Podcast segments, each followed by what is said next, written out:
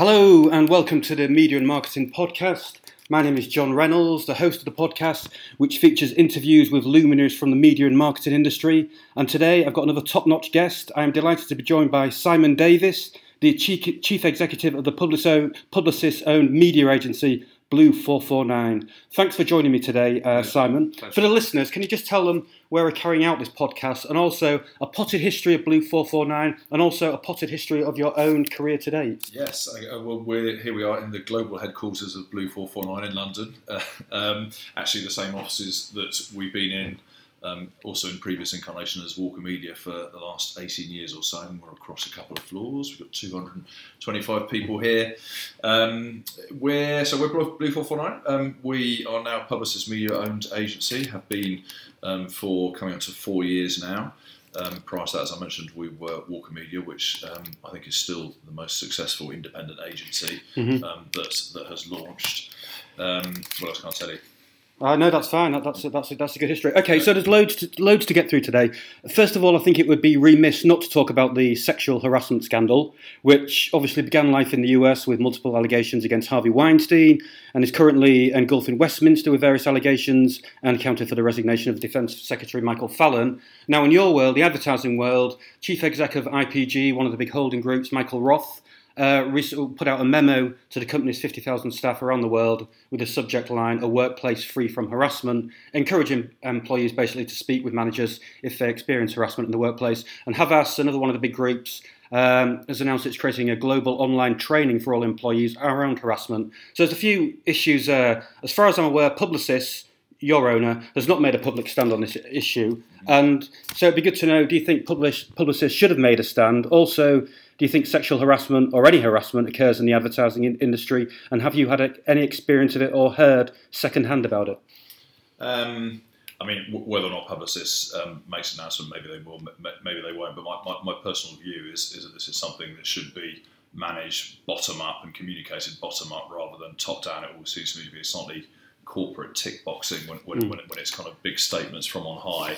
I think what's really important is is first of all having clear structures and processes in place here in the agency so that people know who to talk to and, ha- and how to address it um, if anything if anything does happen. And I like to think that we're working in an environment here where where that isn't a risk. Mm. Um, but but I mean, what's absolutely clear is is that there are a lot of people going through an education process, and I think what we're seeing here is is the coming together of, of different attitudes over different ages, um, um, which which which people are realising are, are no longer appropriate. Um, mm. I was very interested to read Giles Coren in the Times, who's, who's suddenly been hit with the with the as a, obviously a white mm. middle-aged man like me, hit with the revelation that, that signing off his emails to you know new female staff at the agent at um, at, at the Times with a couple of kisses yeah. probably isn't appropriate anymore. And you know these are these are these are things that, that I think we're all learning. Um, so you know, if, if there is a, any kind of top-down statement to be made, you know, or, or, or, position to be taken, I think it is one around around education, where, where I think a lot of these problems are, are, are coming. Have you? That's a good answer, but I mean, you sort of evaded the fact. Have you had any experience? Or have you heard about it in the industry at all over the years? Or? I mean, I've certainly I've had um, experience um, uh, in working um, positions before where there has been sexual harassment and, and processes have had to be followed. Um, you know, I, I, think the processes are much tighter now than they, they certainly used to be. Um, and I think they probably need to be because I think, I think attitudes have changed. I mean, I mean, what's what's very clear is that you know the younger people in the agencies here here have a completely different um, level of, of tolerance of it than, than, than people who've been who've been around for 20 years, and, and of course it's the young people that are right in that instance. Mm. Uh, so, so yeah, I mean, education is the key. was that just a one-off? You, you mentioned experience, or has it been more, more than one occasion? Can I ask? I, okay. I can, there'll, yeah, therell, okay. be, there'll be more than one occasion, okay. and there'll be there'll be lots of stories. Yeah. But but but, I, yeah. but, you know, as, as, as you all know as well as I, John, you know, what would be considered sexual harassment now may not have been labelled that at the time. Okay. Uh, obviously, there have been high-profile examples. I mean, I think it was last year. Was it the, the then global CEO of JWT, Gustavo Martinez, stood down after a colleague filed a suit accusing him of an unending stream of racist, racist and sexist comments. But let's hope yeah. there's there's no more of that. Okay. But yeah. Well, I, I mean, look, look, I mean, there are several issues I, I think that get that get clashed together in that. So that then, then, then there's the, the, the question of, um, of diversity, which I think is a is, a, is another question altogether. Yeah. Um, uh, you know, and, and for me, you know there's obviously a, a, lot of work to be done still in, in encouraging that from a, from an ethnic agenda and uh, LGBT perspective. But I think also, you know, the other thing I'm really keen to talk about is is economic diversity, Yeah. um, because you know what I'm increasingly seeing is. You know, as, as for an industry that's fueled by, by graduates, you know, Yeah. us increasingly, and, and you know, graduates who you know, are paid somewhere in the region of twenty grand in a, in a world where where you know Lidl will pay forty five grand for a for a graduate store manager.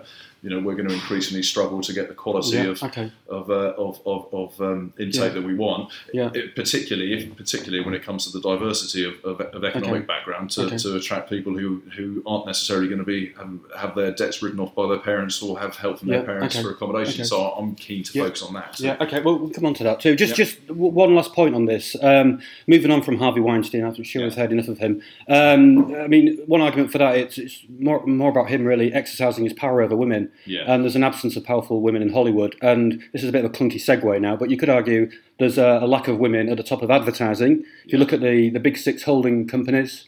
They've all got male chief execs. I think there's loads of stats. I think another stat I read was just over 10% of creative directors within, within ad agencies are, are female. Now, the top team at Blue 449 is all male.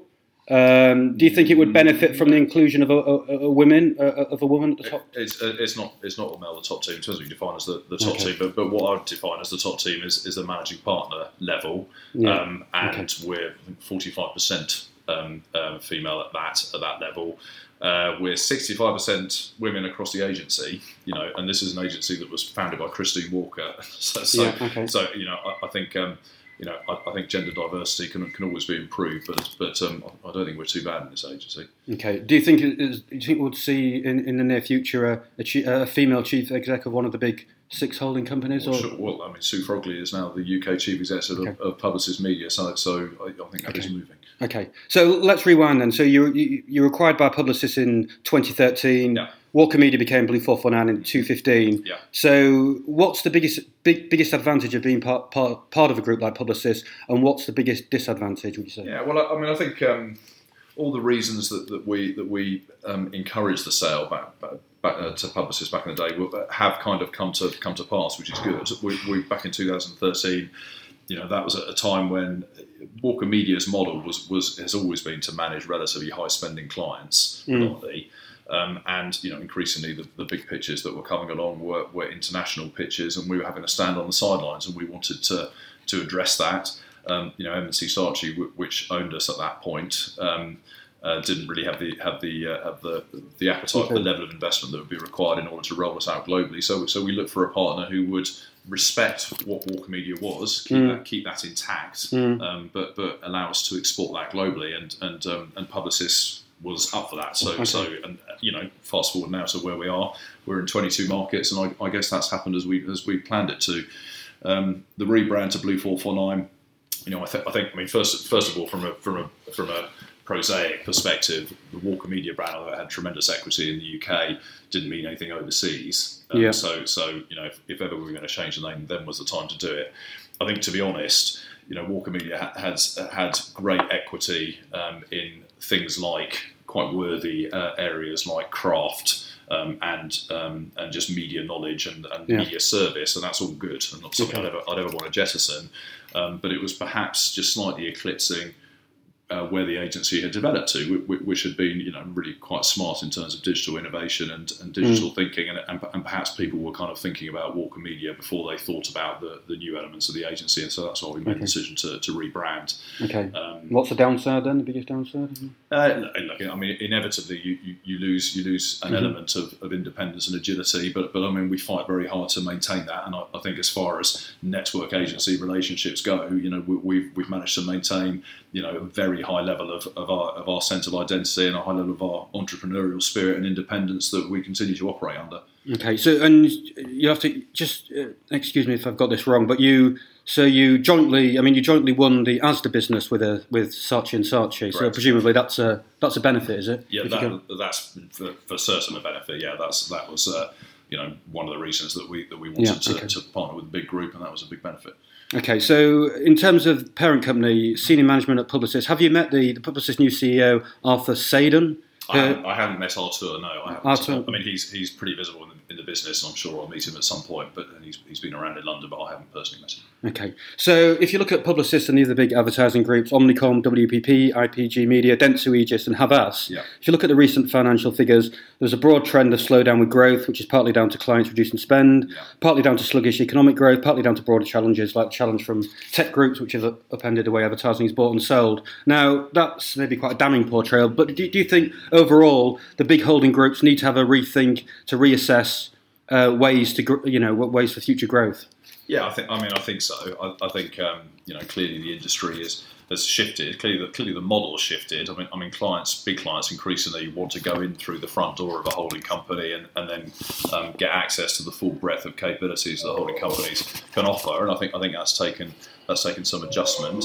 You know, I think there's probably increasingly a, a, recognition about from holding companies that, that you know the zero sum sum game of, mm-hmm. of, of relentless new business pitching, where mm. you know the, the, the best people in an organisation are, are dedicated to trying to attract new business rather than looking after their uh, their existing business probably isn't a sustainable model. Yeah. Um, and I, you know, I certainly sense a, a, a change where there's a recognition that probably growth will come from organic, from more organic sources, and will come from doing brilliant work with clients and selling them more data and tech services, which, which is what they've all, what all the whole companies have spent all their money investing in the centre.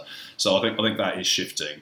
Um, So you've done a less pitching this year so far than you have previous years. uh, yeah, yeah, hasn't hasn't felt like that, but in terms of in terms of sheer number of pitches, yes, we have. Okay, so there was an analyst note out recently by Jerome Bowden, well-known analyst, who uh, posited the idea one of the, one of the big consultants, consultancy consultancy companies such as Accenture or McKinsey Yeah. could buy one of the big ad groups. Um, I mean, is, is that possible? And also, can you just talk a bit? I mean, these I know these big consultancies are increasingly getting involved in creative pitches. Yeah. Are they involved in your world too? Are they a big concern going forward? And could they perhaps buy a Publicis one day? I, I mean, for me, I, I, I think that sounds that sounds unlikely. It doesn't sound like their their model. Um, I could certainly see a, a big consultant and Accenture buying a, a trade desk um, uh, so that they could offer distribution at the end of the at the, at the end of their um, uh, of their offering. Um, but you know, it seems unlikely to me that they'd they, they'd buy that. I mean, um, you know, it, it, it's a it's a it's a similar issue, I think, to, to the, the sort of slight trend that formed to inboard um, media, maybe programmatic media amongst clients. The, the, the problem is how they then go on to continue to attract the best people and how, they, how they can then make they can retain the best people. And I think that's hard harder for clients than it is for well-established media agencies. I think it's very hard for, for media consultancies. Okay, have you pitched against any like the likes of Accenture at all? No, hasn't, hasn't happened. I mean, um, uh, their, their names come up in, in one or two agencies, and of course, uh, one or two agency pitches, but but no. And of course, there's a conflict of interest there because they still run pitches.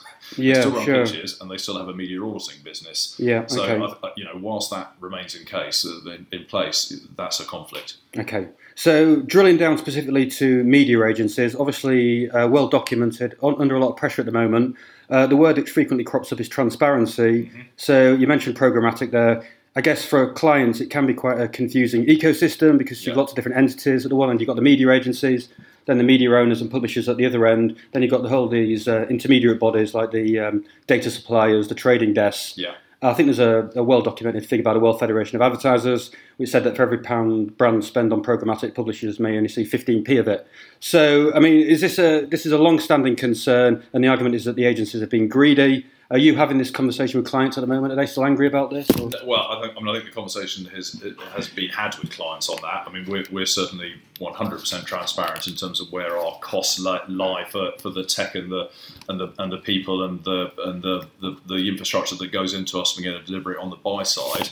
Uh, to be honest with you, I think I think clients are, are less informed on, on where the money goes on the on the sell side currently. Uh, Okay.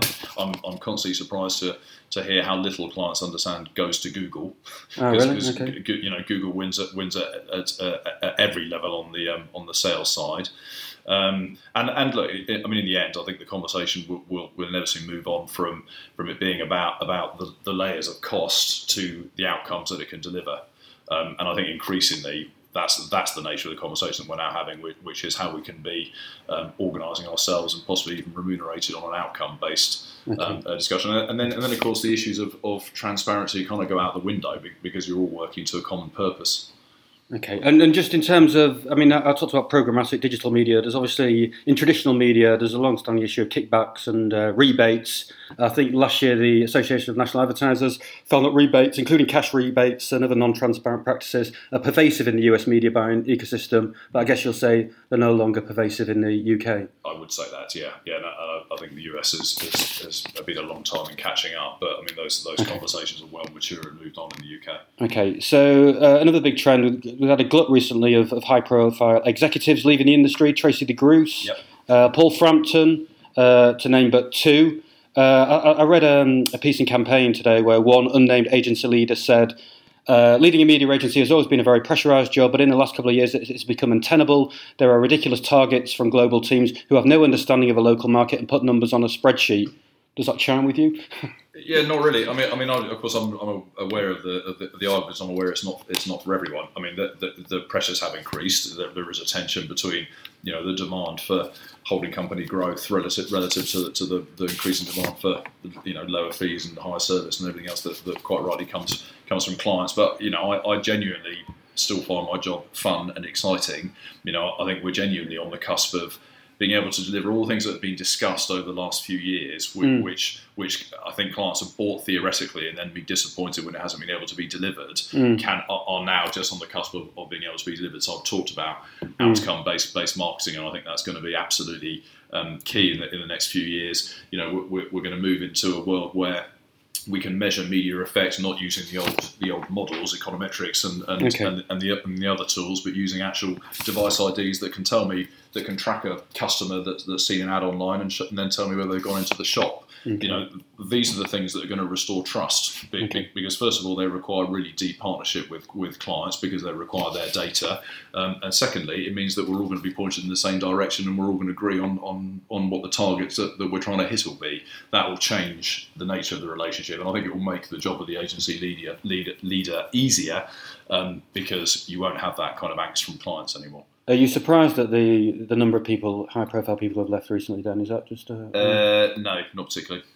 I mean, I mean, you know, I think it's, I think to a certain extent at Blue Four Four Nine, we're, we're insulated from from the worst vagaries of, of global network um, uh, pressures because I mean, most of the clients that we that we, um, that we look after here are, are domestic clients. You know, okay. I think, and I think the highest pressure point um, is for is for people leading agencies where, where they have a high proportion of international clients where you know mm. they're, they're, accountable for the for the for the for the revenue that's being generated locally, but they have very little influence in in, uh, in the conversation with the clients, and I think that is problematic. Okay, so before you touched about the um, clients bringing uh, planning and buying in house and effectively bypassing the media agency. So I mean, today you've got a raft of brands born with the internet which don't I guess, have long-standing relationships. Don't, don't have long-standing history of, of big TV and magazine campaigns. Yeah. So these companies can basically have a direct relationship with customers. If you look, brands like Just Eat and uh, Netflix, I think, uh, are two examples which do all uh, digital in-house. But you were saying before that you don't think this is such a big problem then, or you know, for media agencies going forward. Well, I think our the increasing ability that we have through smart data to be able to join all of that up, yeah. brings the media agency proposition back in, back into play. So, so you know, I, it's just a question of slightly flipping the model. What, what's certainly true is that is that we have marketeers now who, who come in here um, and they're not thinking in terms of a TV plan, and then if we're, if we're lucky at some point, we might figure out what that does to the search. Mm. They start with the search because that's where their business is being generated, that's their main distribution route, and then they'll layer on above the line media according to the effect that that will drive on their on their distribution route, which is the search. For some of them, it's not search. For some of them, it's it's being able to identify um, an in-store effect because they're tracking it on a on a mobile. So I think you know for us, and certainly at this agency, what we're working really hard to do is to recognise that and turn the model on its head and start with the performance end of end of things right. and say right you know we're, not going to treat TV as a, as a separate entity anymore we're going to we're going to understand that it starts with the perform- with the digital outcome that they're trying to generate and then we're going to be laying on our media channels on top to drive that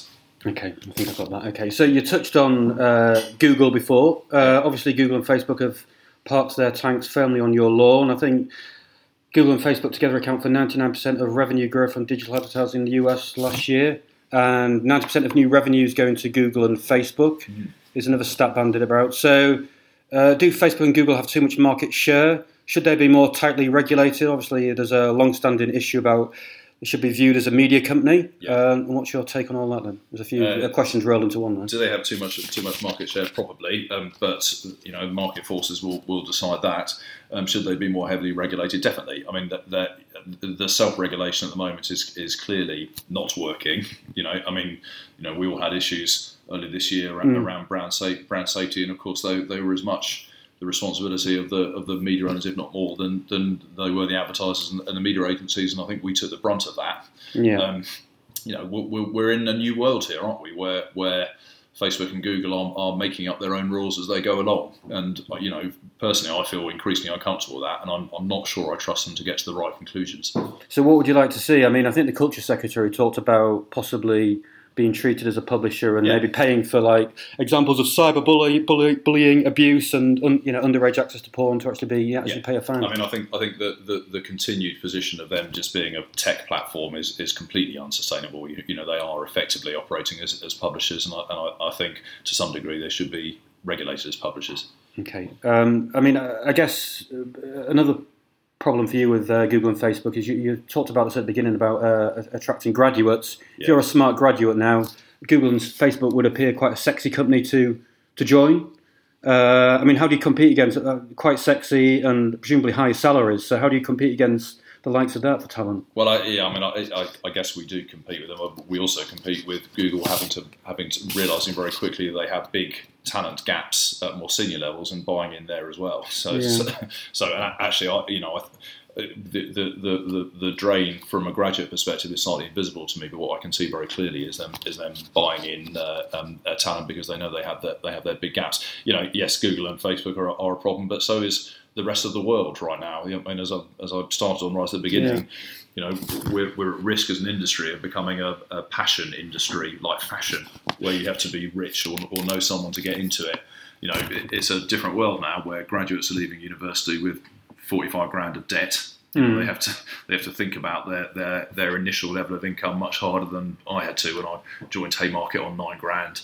Um, so so you know that's that that's a different world, and I, and I you know unless we want unless we, we, we want you know an increasingly undiverse um, uh, set of people coming in from an economic perspective, then we have to deal with that. And you know what does that mean? That means subsidised canteens, subsidised travel potentially, maybe even subsidised accommodation, maybe even bursaries that we should be offering now to make sure that we get a, a range of different people. Are you, are you offering things like that at the moment? then? Some of those, some of those, the rest were in discussion. But Right, I'm- that's I'm- quite a pioneer. Do other agencies do that then, or not? well, I, yeah, I, I mean, I, I don't think they do. They, they do to Okay. that extreme. I mean, we also we we've started taking apprentices, just recognising the fact that there are super smart people who Mm. are just making the economic decision to, to get into the workforce before, rather than go to university. You know, and, and you know, I can tell you that the the five or so apprentices we took last year.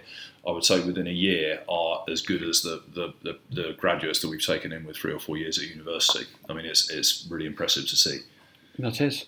Presumably, you haven't told the graduates that, but anyway. I just did. All right. Okay. Um, okay. That's the a few softball questions before we finish. Okay. So I always, when I read the Sunday papers, when there's a profile in the business section, you always have that little chart when you ask the the, chief, the successful chief exec what time he gets up in the morning and how long his day is. So, what time do you get up in the morning and how long's your? uh, well, recently, uh, because I've been doing this charity boxing. Oh um, yes, match, I was going to ask you about that. Yeah, uh, um, uh, uh, I've been getting up stupidly early, so that, so like four fifteen. Um, um, but more normally, it's around about six o'clock. So were you fighting then? I just saw some Yeah, I photos fought, I fought. I fought and lost last last Wednesday. It was a close fight.